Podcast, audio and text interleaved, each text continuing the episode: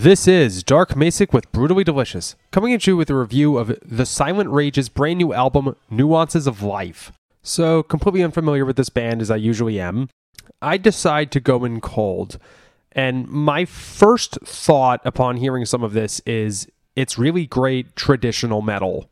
Parts of it seemed a little powery in that we have some fairly high pitched vocals coming up at points, but I didn't detect any fantasy themes. And the general aesthetic was more traditional.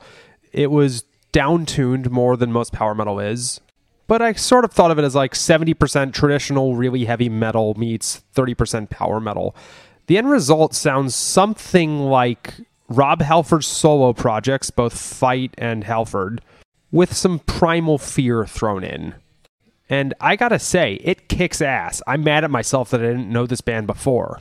The production is top notch. It sounds very crisp, but also very big.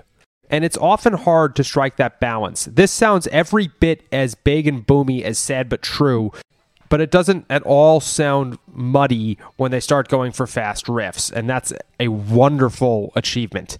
Time to get into some songs. The opener, Serpent Lord. This is an immediate highlight. Like, I was already thinking to myself, this is going to be a great album just from track one.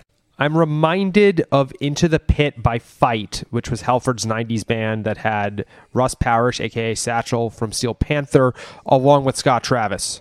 The vibes here are more traditional heavy metal, not quite like Judas Priest and Saxon, some heavier, maybe some speed metal thrown in, but there is a clear emphasis on melody you can tell that they were not just stringing guitar riffs together. They definitely thought to themselves, how do the vocals play here? Maybe the guitar plays down for this part when the vocals are taking center stage.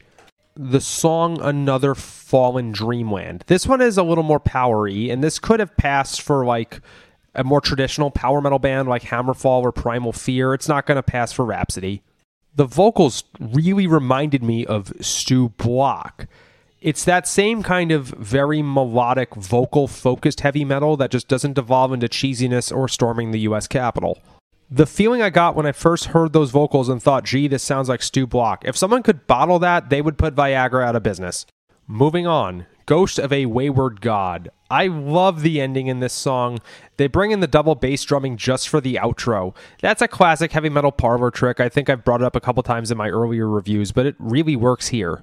And lastly, the song Black Monday. I want to know what this song is about because I'm not familiar with any kind of Black Monday in any mythos ever. It's a great ballad turned rocker, you know, starts off fairly mellow and then gets heavy. And as soon as it does get heavy, I just love the aesthetic there. I'm again reminded of the monstrously big production of something like Sad But True without devolving into cheesiness or trite songwriting. So, come December of this year, I anticipate I will be including this album in my top however many of 2023. There's only one other album released this year that I'm confident will also be on that list. That's the new Twilight Force at the Heart of Wintervale. So to be in league with that for a power metal nerd like me is high praise. It's funny. A couple days before this, I was complaining to some friends that there's not a lot of like classic sounding bands. There are bands that try to sound classic, but they never actually do. This band, it's really hard to explain. I wouldn't call it derivative. I'm not going to call it throwback, but it's a great continuation of traditional heavy metal in the way that, like, It's Always Sunny in Philadelphia is a continuation of the style of sitcom that Seinfeld was, but is not ripping it off. They took it to a way more extreme thing. This is a rare case where I'm going to go ahead and disagree with the Metal Archives genre label. They labeled this band as, I think, melodic power metal.